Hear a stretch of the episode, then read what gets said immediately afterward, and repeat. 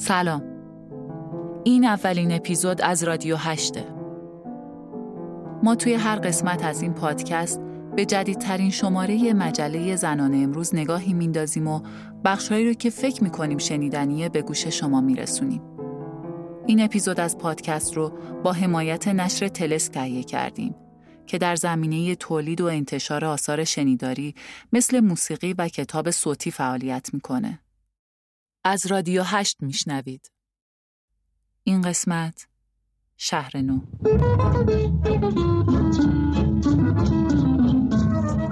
شهر نو در سپرده. نوشته سمین رشید بیگی.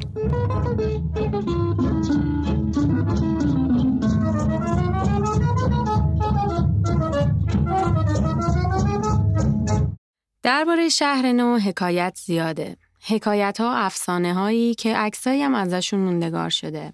مثل عکس پری بلنده پشت ماشین کودتاچی های مرداد 32 یا عکس دست جمعی زنای لهستانی که توی شهر نو کوچه درست کرده بودن به اسم کوچه لهستانیا. فکر کردم به شهر نو تخیل یه مکان ممنوع و منحل شده است. تصویر و صداهایی که ازش مونده انگار غیبتش رو برای آدم پررنگتر تدایی می‌کنه. وقتی از شهرنو حرف می‌زنیم داریم از جایی میگیم به بزرگی تقریبا دو تا زمین فوتبال جایی که الان پارک رازی تهرانه. تا قبل از خراب کردن حصار ناصری که زمان ناصرالدین شاه دور تهران کشیده بودند شهرنوی منطقه هومنشین بود پشت دیوار دروازه قزوین. شهرنو از روز اول محل زندگی روسپیای تهران نبود. قبل از به تو بستن مجلس بعد اینکه محمد علی شاه رو به باغ شاه پشت دروازه قزوین منتقل کردن یه عده سربازم توی اون منطقه مقیم شدن های محمد علی شاه بهش گفتن که چون نظامی ها ممکنه برای زنای شهر نو مزاحمت ایجاد کنن صلاح در اینه که زنهای کوچه قاجاریه که به اصطلاح بدکاره بودن رو هم به یه نقطه از شهر نو منتقل کنن. اینکه سربازا دقیقا چه درد سرایی برای خانواده شهر نو درست کرده بودند و منتقل کردن روسپیای کوچه قاجاریه چجوری قرار بود شهر نو را از تجاوز سربازا حفظ کنه هنوز مبهمه. اما پیدا کردن منطقی که اون زمان حاکم بوده اونقدران پیچیده نیست. به احتمال زیاد سربازا و مردای نظامی با های جنسی و کلامیشون امنیت زنای به اصطلاح آبرومند و خانوادهدار محله رو به خطر انداخته بودند و برای مراقبت از زنهای نجیبم راهی نبوده جز به کار گرفتن عده دیگه ای از زنها که نیازهای سربازا رو برطرف کنند. جابجایی زنای محله قجریه یه هدف دیگه هم داشت. پاک کردن شهر از زنای روسپی و تبعیدشون به یه نقطه دور افتاده. خود شهر نو آدماش اما به مرور زمان تغییر شکل دادن. تصویری که از شهر نو تو دهه چهل داریم دو تا خیابون اصلی موازیه با چهل پنجاه تا روسبی خونه، چند تا مغازه خاروبار فروشی، غذاخوری و می‌خونه، سلمونی های زنونه و مردونه و دو تا سالن سینما.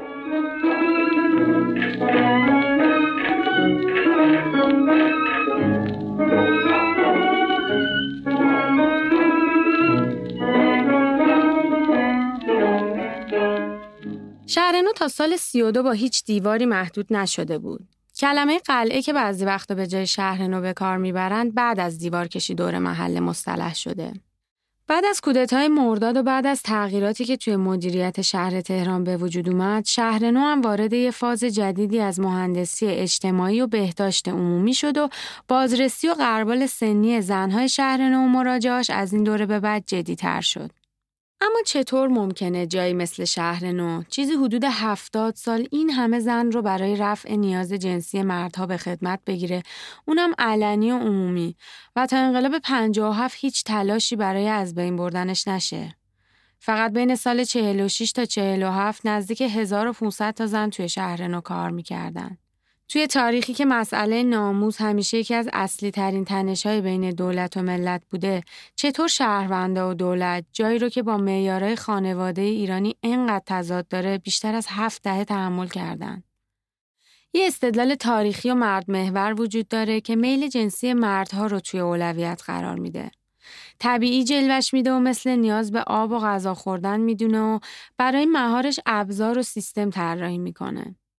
این استدلال میگه مردها نیازهایی دارن که نمیشه مهارش کرد. پس باید براش چاره ای پیدا کرد وگرنه جامعه نابود میشه.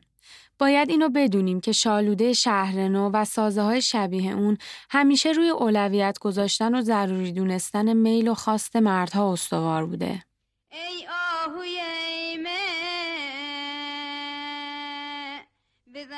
در پایان باید به این حقیقت مهم اشاره کرد که در هیچ کدام از اسنادی که برای این مقاله مرور کردم اثری از خود زنان شهر نو، خواسته ها، نیازها و گلایه هایشان نیست.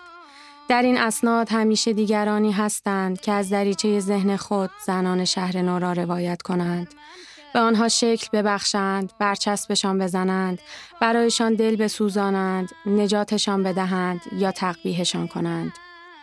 ابزارهای ما برای شنیدن زنان شهر نو و باقی گروه های فرود است البته محدود است. با وجود این تاریخ نگاری زنان و سایر گروه های فرود است بران است که با کم کردن صدای گروه های پرقدرت و پایین کشیدن شعله تاریخ سیاسی و مرد محور جایی برای صداهای نشنیده باز کند.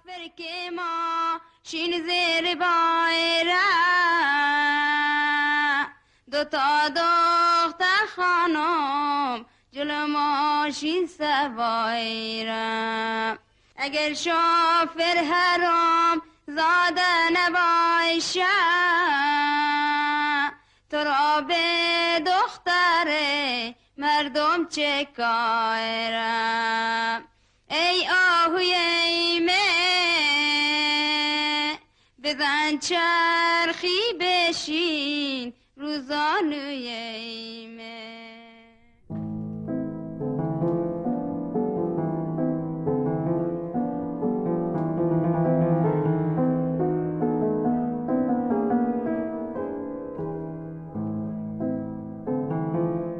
روسپی و داروغه. نگاهی به مواجهه حاکمان با روسپیگری در ایران. نوشته فاطمه موسوی ویایه. روسپیگری تو دوره صفوی جزو شغلای قانونی بود و حتی روسپیا به دولت مالیات هم می‌دادن. ولی توی دوره قاجار ممنوع بوده و محدود می شده. تو دوره پهلوی روسپیگری تو محله های خاصی از شهرها قانونی بوده و از نظر بهداشتی کنترل می شده. بعد از انقلابم که ممنوع شده و مجازات سختی براش تعیین کردن. از اونجا که تو ایران برای فعالیت های اقتصادی مستقل زنها همیشه مانع وجود داشته با پیشفرض اینکه درآمد خانواده به عهده مرده وقتی زنی شوهرش میمرده یا طلاق می‌گرفتن اگر مرده دیگه خانواده مثل پدر و برادر و پسرشون هم ازشون حمایت نمی‌کردن کاملا فقیر می‌شدن و بعضی از زنها مجبور می‌شدن تنفروشی کنن. توی تاریخ و توی همه جوامع روسپیگری تو شهرها جایی که جمعیت زیاد بوده وجود داشته. شواهد پراکنده که داریم نشون میده که روسپیگری همیشه بخشی از ساختار زندگی اقتصادی و اجتماعی توی شهرهای ایران هم بوده. کتاب ها و رساله هایی که از عصر صفوی به بعد موندن اونقدر زیاد و منظمن که می‌تونیم از بازار روسپیگری و برخورد حکومت در مورد روسپیا بعد اینکه دولت مرکزی صفویه توی ایران تشکیل شد توی قرنهای اخیر یه تصویر واضحی داشته باشیم.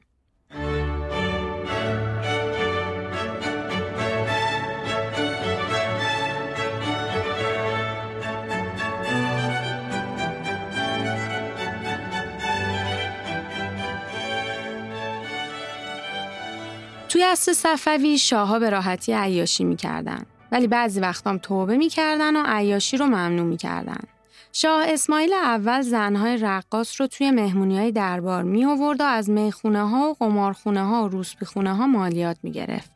جانشین شاه تحماس به اول تحت تاثیر صدر که رئیس دستگاه دینی بود روسپی خونه ها رو بست و مالیات مرکزهای فساد رو لغو کرد. اما روسپیا همچنان مشغول فعالیت بودند.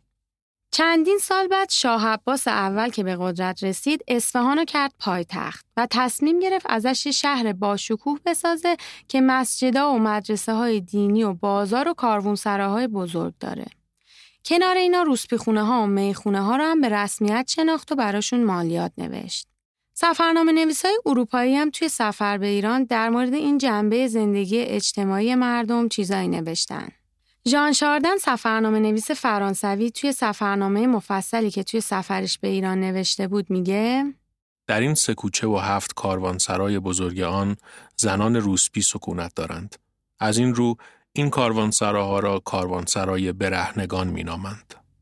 اونطور که شاردن میگه توی سال 1082 توی اصفهان که جمعیتش 500 هزار نفر بوده 400 هزار تا روسپی بودن که اسمشون توی یه دفترخونه به خصوصی ثبت شده بود و مالیات می‌دادن. آدام اوله آریوس سفرنامه نویس آلمانی هم توی سفرنامهش میگه توی تمام شهرهای ایران به جز اردبیل فاحش خونه های زیادی بودن که به حاکم شهرها مالیات های سنگی می‌دادن و اونا ازشون حمایت می‌کردن. مثلا توی شهر شماخی که اون زمان جز شهرهای ایران بوده یکی از سربازای همراهش دستمزد روسپی رو نمیده و روسپی ازش به حاکم شکایت می‌کنه. حاکم یه پیکی میفرسته که سرباز باید پول زن رو بده چون روسپیا مالیات میدن و باید پول کارشون رو بگیرن. شاه و درباریا خودشون از مشتریای ثابت روسپیای اهل طرب بودن. در واقع این روسپیا چنان با زندگی سیاسی و عمومی گره خورده بودند که به قول ویلم فلور پژوهشگر هلندی در پرشیا زیافتی نیست که بی موسیقی و روسپیان برگزار شود.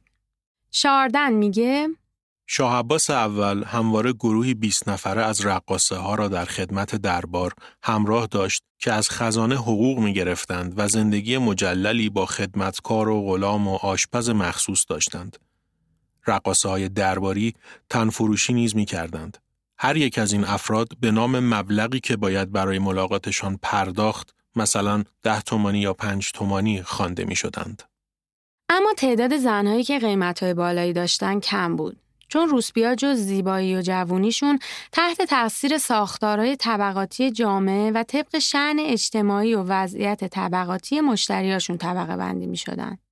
بعد از عده کمی از رقاص ها و روسپیای درباری که زندگی های مجللی داشتن کنیزای گرجی بودن که توی خونه های عیونی به کسایی که صاحب یه منصبی بودن خدمت می‌کردن. شاه عباس بعد اینکه به قفقاز لشکر کشی کرد چند هزار تا دختر و پسر گرجی رو برای بردگی به ایران آورد که کلی خواهان پیدا کردند. بعد از این دو طبقه روسپیای پردرآمد جمعیت زیادی از روسپیای ارزون قیمت بودن که یا تو کاروون سراها زندگی می‌کردن یا مشتریاشون رو میبردن توی کلبه های محقر. بیشتر روسپیا توی اصفهان که پایتخت بود یا بندر عباس کار می‌کردن. اونا با روی باز بیرون نمی‌رفتن ولی چادرشون کوتاهتر و نازکتر و یه کمی گشادتر از بقیه بود. اما بعضی وقتا به دستور شاهی که بیمار یا در حال توبه بود یا اصرار یه وزیر خدا ترس ممکن بود به روسپیا سخت بگیرن. مثلا شاه عباس سال 1029 به روسپیا گفت که یا توبه کنید یا سه روزه از اصفهان برید بیرون. همشون توبه کردن ولی توبهشون موقتی بود. بعد از شاه عباس اول و بعد قدرت گرفتن دستگاه دینی و موقعیت علما دیگه بازار روسپیگری رسمیت قانونی نداشت. سار و تقی صدر اعظم پیری که اوایل سلطنت شاه عباس دوم بود سعی کرد این کار شرماور رو با اجرای قانونای سخت از بین ببره و بعد از اونم جانشینش خلیفه سلطان اجرای این قانونا رو ادامه داد. شاه سلیمان هم خوردن شراب و اومدن رقاصه و مطرب رو به دربار ممنوع کرد. سلطان حسین آخرین پادشاه صفوی بود ایشون هم تو سالهای اول سلطنتش به تشویق علامه مجلسی شرب خم رو ممنوع کرد و اشرت کده ها رو بست. اما این ممنوعیت هم خیلی طولی نکشید. سالهای آشوب بعد از شورش افغانا و سقوط صفوی هم از شدت روسپیگری کم نکرد. تو دوره نادرشاه فروش زنها و دخترها به جای دادن مالیات سنگین رونق روسپی خونه ها رو بیشتر کرد. و کریم خان زن توی شیراز برای برطرف کردن نیازهای لشکریا محلی رو بیرون شهر درست کرد و 5 هزار تا زن رو اونجا جا داد. می‌رسیم به عصر قاجار که دوره نادیده گرفتن روسپیا بود.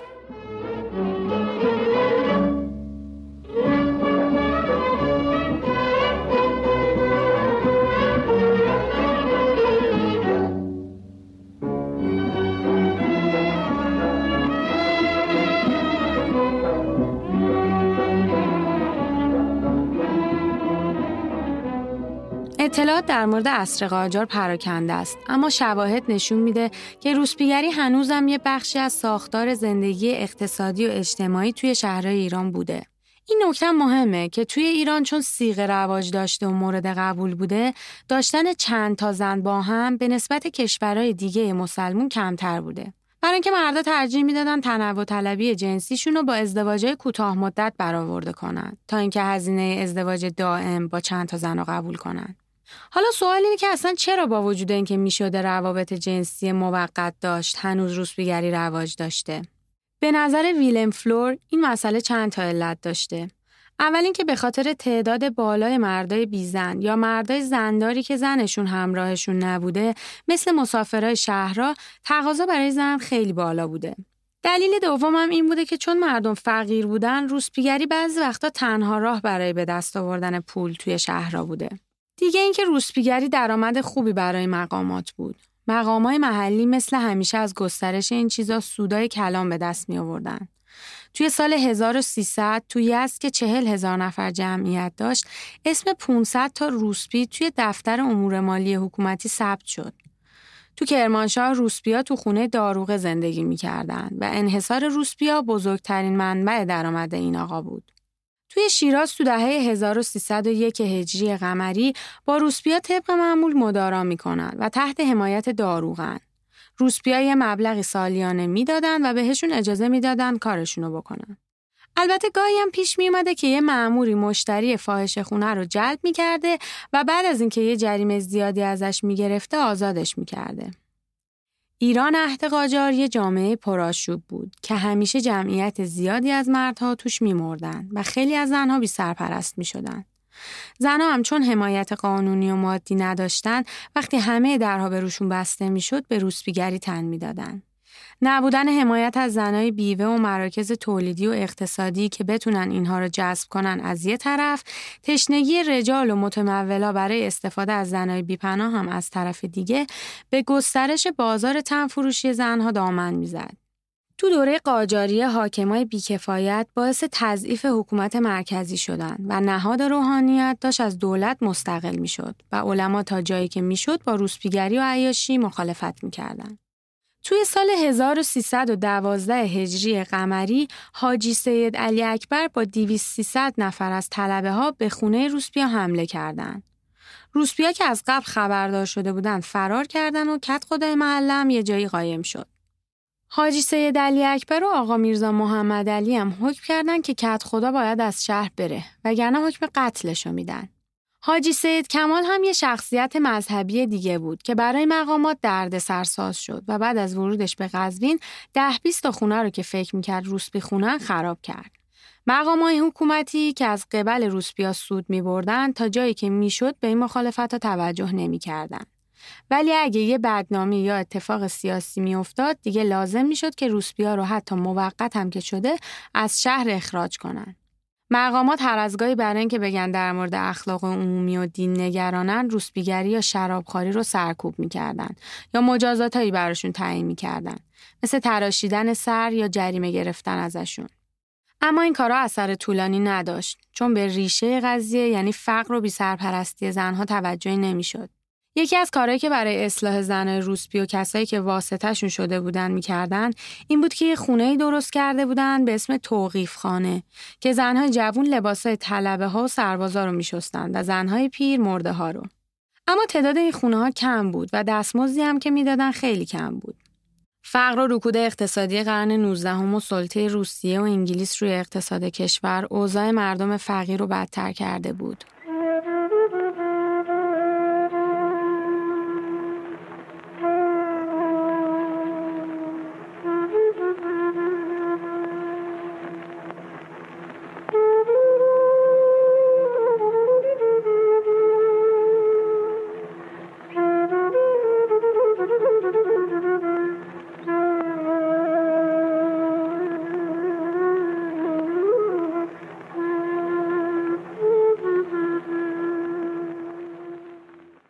فلور ادعا می‌کنه که مسافرها و سربازا مشتری اصلی روسپیا بودن. مسافرها اکثرا مردای تنهایی بودن که هفته ها و ماه از خونه و خانوادهشون دور بودن و توی بندرها و شهرهای اصلی می‌رفتن سراغ روسپیا. البته ارتباط با روسپیا به عنوان سیغه و ازدواج موقت بوده و مردا با این توجیه که نگه داشتن عده شرعی یعنی فاصله سه ماه بین دوتا ازدواج موقت به عهده زنه وجدان خودشون رو راحت می‌کردن. تو عصر قاجار به خاطر نبودن کنیزای قفقازی زیبا و زیاد شدن نفوذ علما بازار روسپیگری رسمیت قانونی نداشت اما با توجیه شرعی و به عنوان روابط موقت باقی موند توی زمان مزفر شاه یه چیزی حدود 5 درصد از جمعیت تقریبا 240 هزار نفری تهران از راه روسپیگری زندگیشون رو میگذروندن. از دوره مزفر شاه به بعد کمتر مزاحم روسپیا می شدن. تو این دوره محله های مشخصی تو تهران محل زندگی روسپیا شد که بدنامترینشون محله قجرها بود. قلعه شهرنو هم از دوره محمد علی شاه قاجار شکل گرفت. یک کسی به اسم محمود عرب توی رونق تجارت جنسی تو اون منطقه نقش خیلی مهمی داشت. میگن محمود عرب زنهای بیکار و بی سرپرست رو فریب می‌داده و میبرده به قلعه. تو دوره قاجار سربازا چون دستمزد نمی گرفتن مردم رو غارت می‌کردن و برای همین حضورشون تو هر منطقه خیلی خوشایند نبوده. سربازا مشتری اصلی روسپیای بیچاره و ارزون بودن و بعضی وقتا سر اونا دعوا می‌کردن و حتی قتل انجام می‌دادن. تو کتاب وقایع اتفاقیه مثالای زیادی از این دعواها هست. وقتی جنگ جهانی اول شروع شد سربازای خارجی هم به ایران اومدن و تقاضا برای روسپیا بازم بیشتر شد و به دعوای سیاسی هم دامن زد. مثل یه مورد که سربازای هندی که رفته بودن خراسان یه روسپی خونه درست کرده بودن که باعث کلی اعتراض و جنجال مردم شد. می‌رسیم به دوره پهلوی.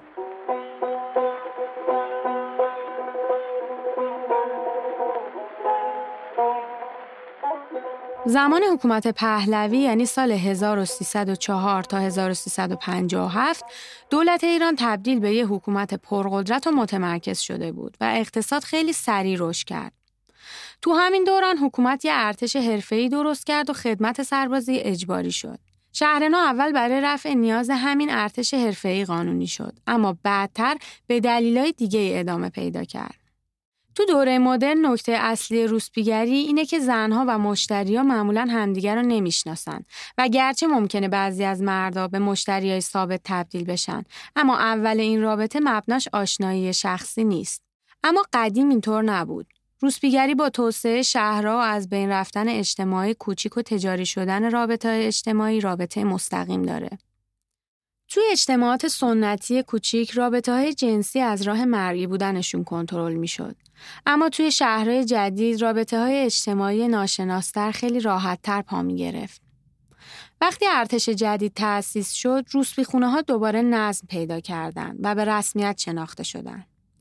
سید زیای تبا تبایی توی دوره حکومت کوتاهش که فقط صد روز بود دستور مقدمات تأسیس شهر نو رو برای اینکه نیاز غذا خونه رفت بشه داد.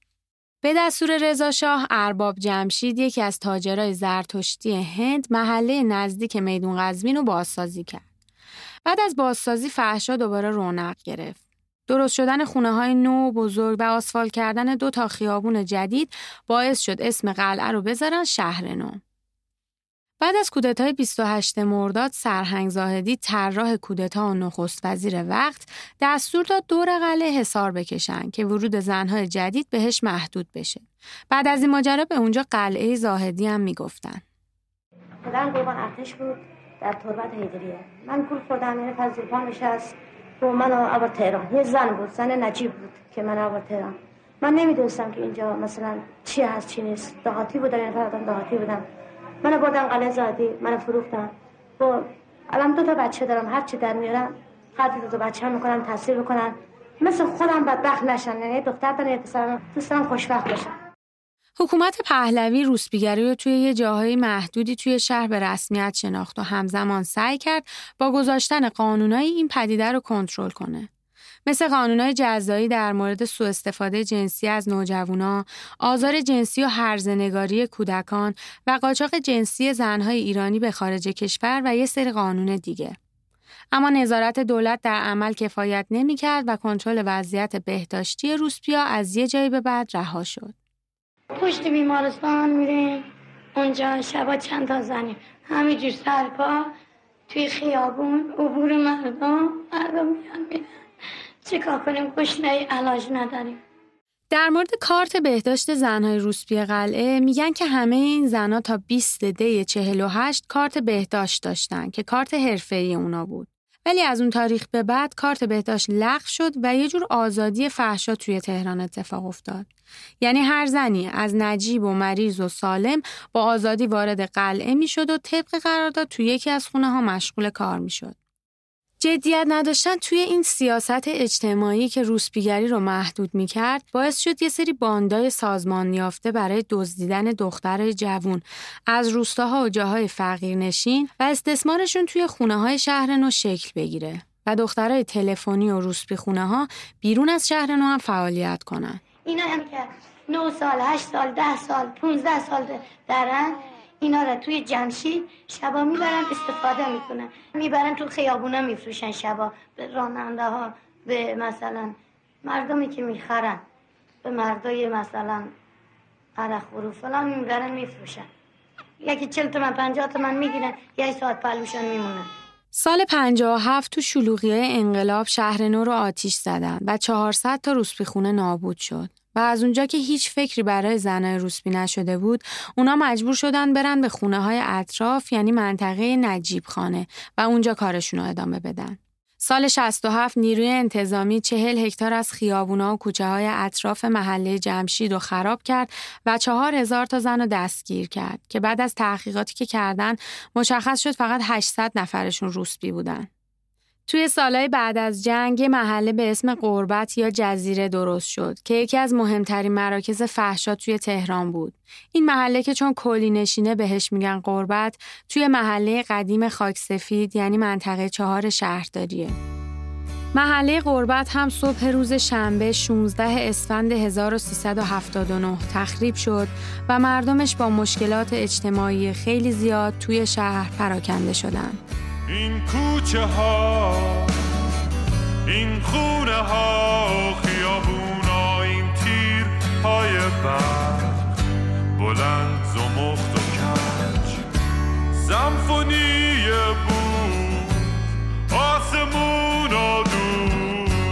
همین جاست شهر من تهران بی خواب من.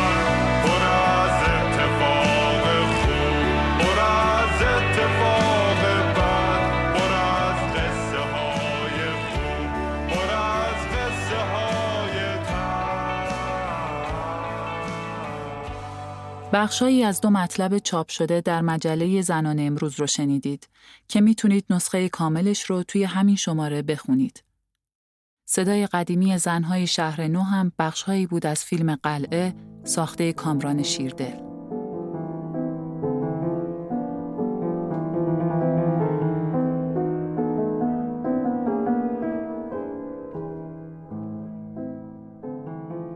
زنان امروز زمستان 98 رادیو 8